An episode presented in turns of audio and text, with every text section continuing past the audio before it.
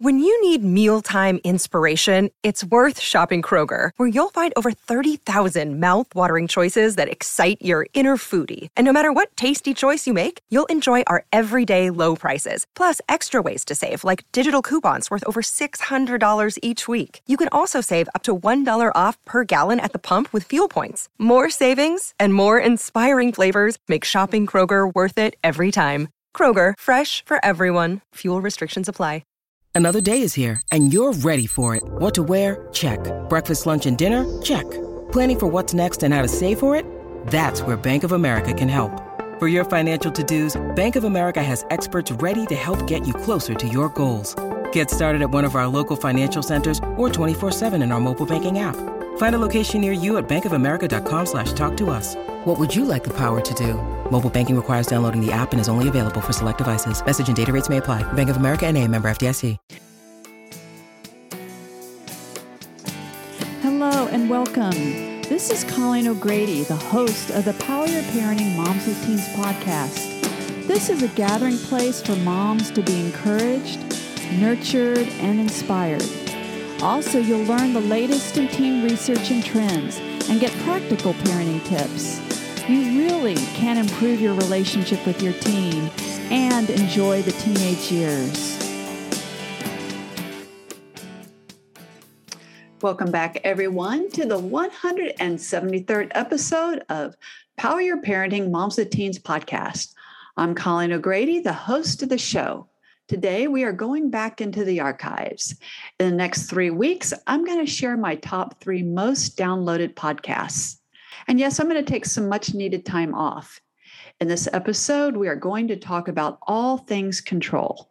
I think there can be a lot of confusion in regards to control and parenting. You hear phrases like, you better keep your teens under control because you don't want them to be out of control. And then you hear, don't be too controlling or over controlling. And then you hear, you need to exercise self control. And then, of course, there are all the parental controls for everything social media. So I think it's easy to get confused about where you should stand on the whole control issue. Well, I can tell you it's never black and white, like, I should never control my kids, or I need to keep my kids under control at all times. So, what's a mom to do? Let's look at the definition of control the power to make decisions about how something is managed or done, the ability to direct the actions of someone or something, an action, method, or law that limits the amount of growth of something. So, to exercise control in parenting is about the ability to manage the actions of your teen through a method or law that sets limits. And you do need to manage your teen because if you don't, good chance your teens will be out of control. And we will also explore what being out of control really means. But you can cross a line that you can be over controlling or too controlling. And when you go over this line, you can do damage to your teen. Often, parents who are over controlling aren't aware that they are too controlling. They think they're just doing their job. First, we're going to talk about healthy control. As parents, we have a responsibility to protect and guide our teens. To do that, we have to manage our teens and monitor our teens.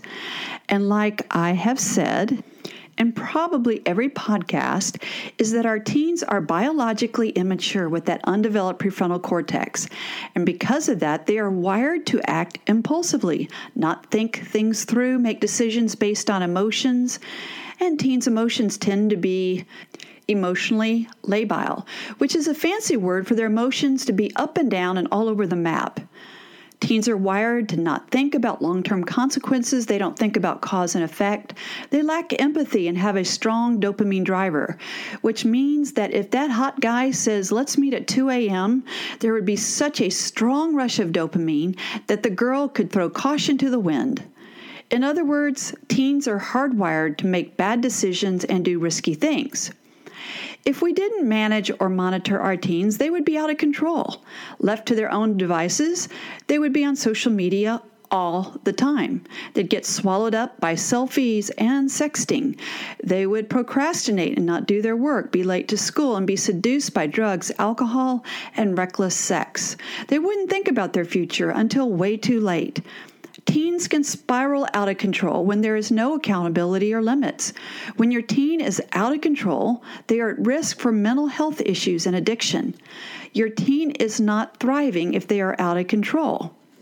So, a certain level of control is needed for our teens to be healthy, progressing, and thriving. Our teens need accountability, prompts, and limits and consequences. And this is not the fun part of being a mom, but it's a very important part. We are their prefrontal cortex until theirs kicks in. And this control, monitoring, managing part of our job is fluid, it's not fixed or rigid. We were very controlling when we had babies, and this was appropriate. We chose what they would wear and what they would eat, and we decided what they would do and who they should hang out with, where they should go, and when they should sleep. That's appropriate for a baby, but not a teen. But we eased up on that control as our baby turned into a kindergartner. Now, there is a give and take your five year old has an opinion on what they want to eat and what they want to do and who they hang out with, and so they have more say.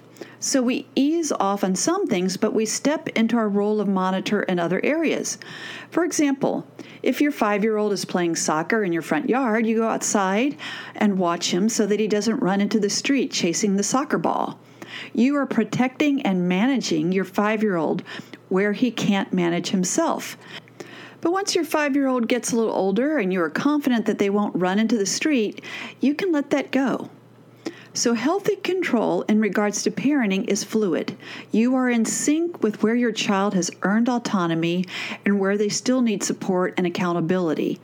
And really, what autonomy means here is that they can manage and control things for themselves, so we don't have to do it. And when our kids earn autonomy, they demonstrate they can manage this one aspect of their life, like not running into the street chasing a soccer ball and by the time your kids are teens, they have earned quite a bit of autonomy, and each step they take towards their autonomy can feel like a risk to a parent because you have to let go of some of your control. And every time you let go of a little control, it can feel like a loss, even though it's the right thing to do. I remember the first day I dropped my daughter off for kindergarten. I was releasing control of my daughter to teachers for the day, and I remember how bad that felt to not be in control of my daughter, that she was at school and who knows what was going on. But obviously, I got over that and gladly got used to it because there is always a benefit to letting go of your control. Like, I have more free time now that my daughter is in kindergarten. And when your child goes to middle school or high school, the stakes seem higher. Your teen is going to push your limits and they try to convince you they can manage their life now. They puff up in their adult body and they say so convincingly, I can manage my schoolwork, I can manage my social media or my social life and what I do on the weekends. They are super clear. But the huge question for parents is can they really manage those things? I mean, can they really? With a big, big question mark. And you think, what would happen if I let the academics go and let my teen manage that? Well, there's always a risk. In the teenage years, letting go of control can feel scary, and there's a lot of anxiety around that because the stakes feel higher. And you think, if I let go of his academics and he fails, he won't get into college. Okay, the truth is, you've been letting go of control for a long time one little piece at a time, when your child proved that they were ready to manage their newfound autonomy. And the same is true in the teen years. You take the calculated risks, like, okay, you say that you don't need help with your schoolwork. I will back off this week and we can evaluate that next Sunday. And then you see how she did. If she keeps her grades up, she's showing you she can manage it. If the grades drop, she's showing you she needs more help. You can let go of monitoring and managing when they step up, but you have to give them the chance and you have to take that risk. The same is true with driving. The first time you let them drive on their own to school, it feels risky. But when they are responsible, do what they say, and come home and are safe, you can let go of some of the control. Again, control is fluid, a back and forth between you and your teen When your teen demonstrates they can handle their autonomy and they are responsible, you can let go of more control. And there are always other areas that they can't manage well, and you have to manage, like social media, which is really true for all teens. The teenage brain really can't put the brakes on all the enticing and seductive nature of the World Wide Web. You are needed. So, a healthy dose of monitoring and managing is imperative. Moderate amounts of behavioral regulation and monitoring are good for children. Enforcing boundaries and monitoring are associated with positive outcomes, such as less acting out and better academic performance. Can you be too controlling or over controlling? And how is that bad for your teen? A new study found that children with overbearing parents were likely to not have academic achievements, supportive friendships, or romantic relationships as adults. The study lasted for 19 years and followed 184 children from ages 13 to 32. The study is more evidence of the long term dangers of controlling parents. Teens with controlling parents struggle to build strong relationships and succeed in education. Children who have controlling parents are at a higher risk for certain mental health problems. Depression and anxiety can result when parents demand obedience and children don't have the freedom to express themselves. A study published in the Journal of Social and Clinical Psychology found that kids with intrusive parents lack effective coping skills. They struggle to deal with anxiety and stress into adulthood. Another study, which followed 184 teens, found that those with domineering parents had a future that was different from their peers. On average, they did not go as far in their education and they were less likely to be in a romantic relationship by age 32. Research shows that kids with controlling parents can have difficulty developing autonomy, the ability to think for themselves and act independently. And young people with a healthy sense of autonomy tend to be liked better and have an easier time forming relationships. It's clear that being too controlling is not good for your teen.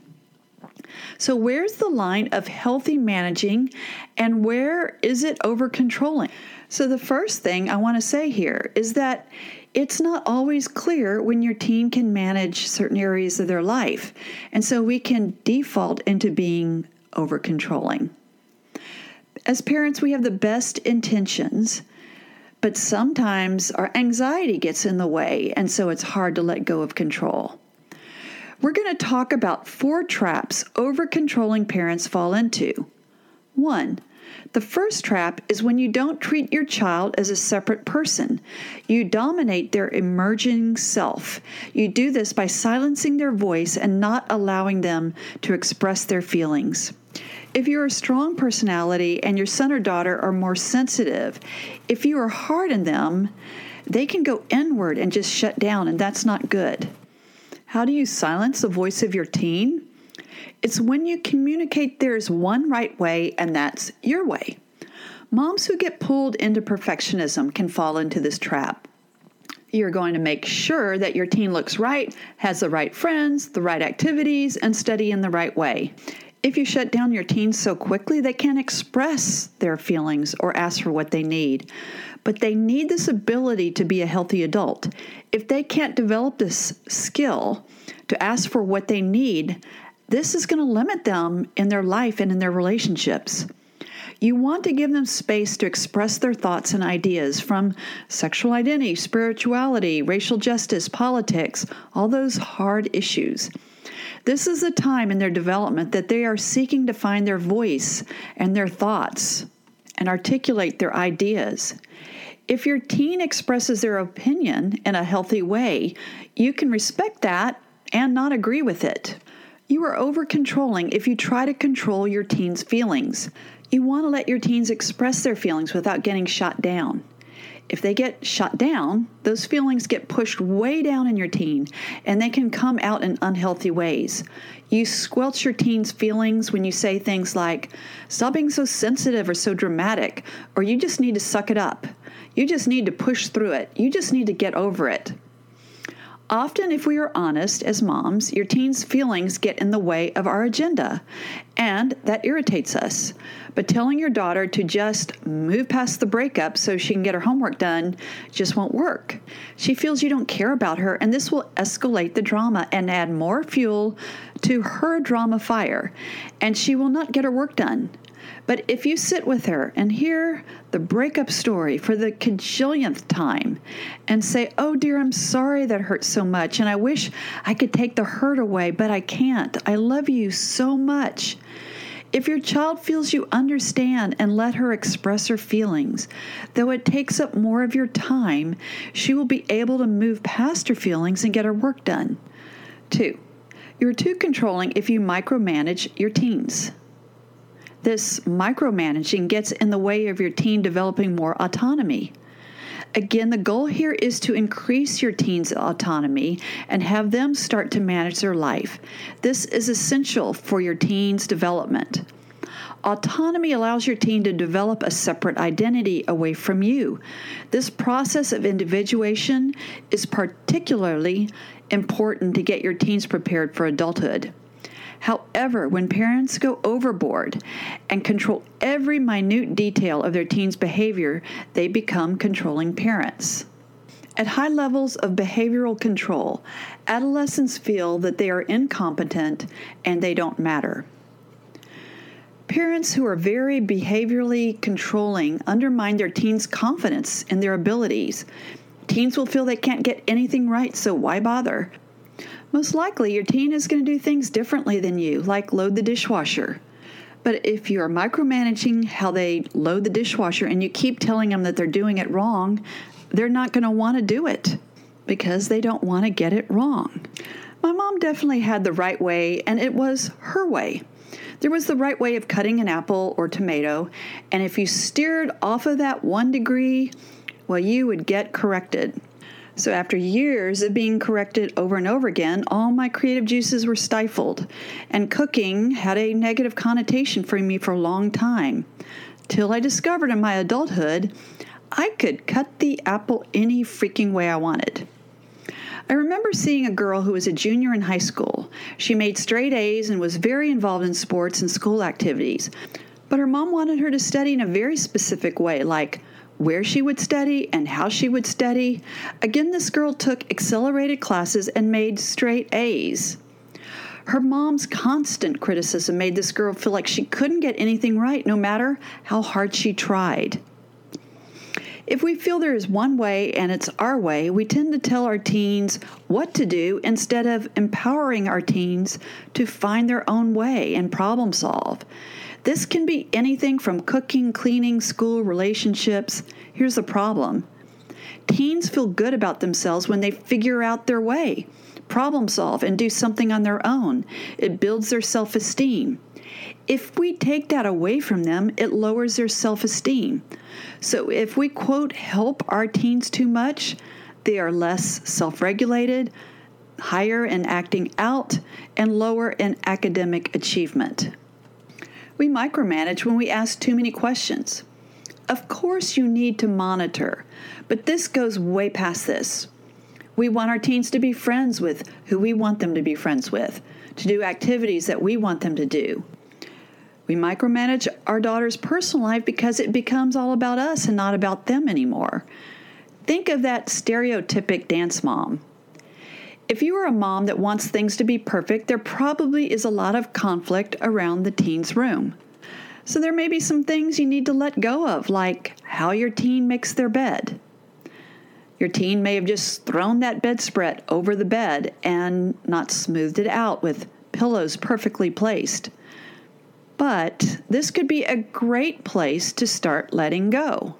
Their world won't fall apart if their bed is not made to your standard. You are micromanaging your teen when your expectations are unrealistic and unattainable. Three, you know you're being over controlling if you use psychological control to manipulate your teen.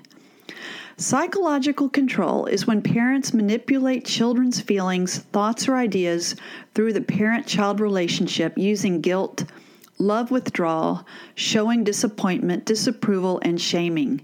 In addition, they want to keep their teens emotionally dependent on them. Psychological control is often exerted through subtle, nonverbal cues.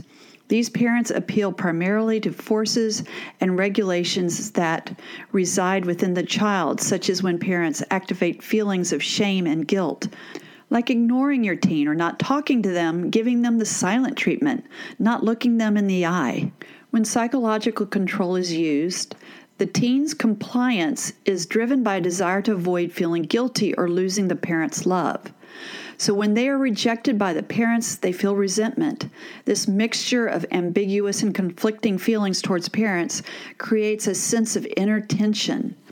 Teens of psychologically controlling parents are more prone to suffer from low self esteem and mental health issues such as anxiety, depression, and antisocial behavior.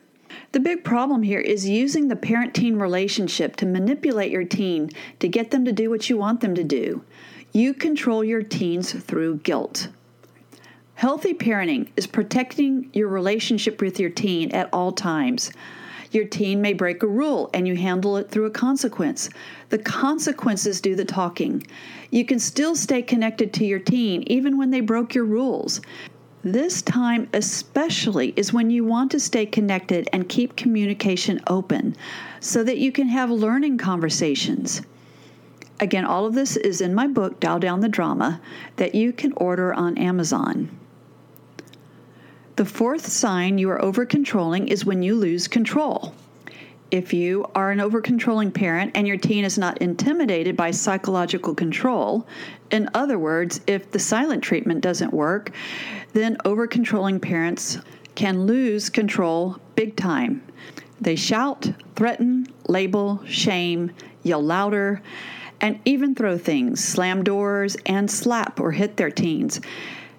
And I am talking about the moms. And when you fall into that trap, you are what I call in powerless parenting. When you, the parent, loses control, it's because you feel you are losing control over your teen. It feels like you losing control is justified to get your teen under control. But really, this is bullying behavior. You're trying to dominate your teen by using these big weapons of mocking, yelling, shaming, labeling, and threatening. We tell ourselves this is needed to get our teen to do what we want them to do. But your teen is not going to hear a word you say. They won't be motivated to be a better person. Here's what they're going to learn they're going to learn how to lose control. You have taught them how to yell, bully, intimidate, and be aggressive to others. If you struggle with some of these things, they can change. They're just parenting patterns. Losing control doesn't work for you or your teen. Losing control damages your relationship with your teen and hurts them. And yet, there's so many ways we can justify losing control. Like, I wouldn't have lost control, but my son or daughter started it, and that's the only way I can get them under control. It's just not true. My book, Dial Down the Drama, gives you a healthy way to manage your teens while preserving your relationship. And now we're going to talk about self control. And I think that's the best and most powerful kind of control. Self control empowers you and empowers your teen. Self control starts with you. You take responsibility for your actions and your thoughts. You model self control. And the best way we influence our teens is to model to our teens what healthy adulthood looks like. Self control has three main parts monitoring, which is involving keeping track of your thoughts, feelings, and actions, standards, are guidelines that steer us towards desirable responses. Strength refers to the energy we need to control our impulses. See, we start with ourself first. But too often we try to monitor our teens first, set standards for our teens, and use all our energy for parenting. Instead, you want to start with yourself. You use self control to be aware of your thoughts, feelings, or actions. If you are feeling emotionally flooded, you take care of yourself. You take the time you need. You go for a run, you meditate, but you don't offload your anger onto your teen. You set standards on what kind of mom you want to be and how you want to show up with your teen, especially when your teen is having a bad day. And you make sure you are using extreme self care and take time to figure out what that is for you to make sure that you have the strength to nurture, protect, and guide your teen. This concludes this week's episode of Power Your Parenting Moms with Teens podcast. If this podcast has been helpful, I would absolutely love it if you could go to Apple Podcasts and leave a five star review. This makes it easier for other moms like you to find the support and encouragement they need. Also, my award winning best selling books, Dial Down the Drama, Reducing Conflict, Reconnecting with Your Teenage Daughter, and my newest release book, Dial Up the Dream Making Your Daughter's Journey to Adulthood the Best for Both of You. You can find both of these books wherever books are sold. And you can find other great resources and contact me at ColleenO'Grady.com, and that has two L's and two E's.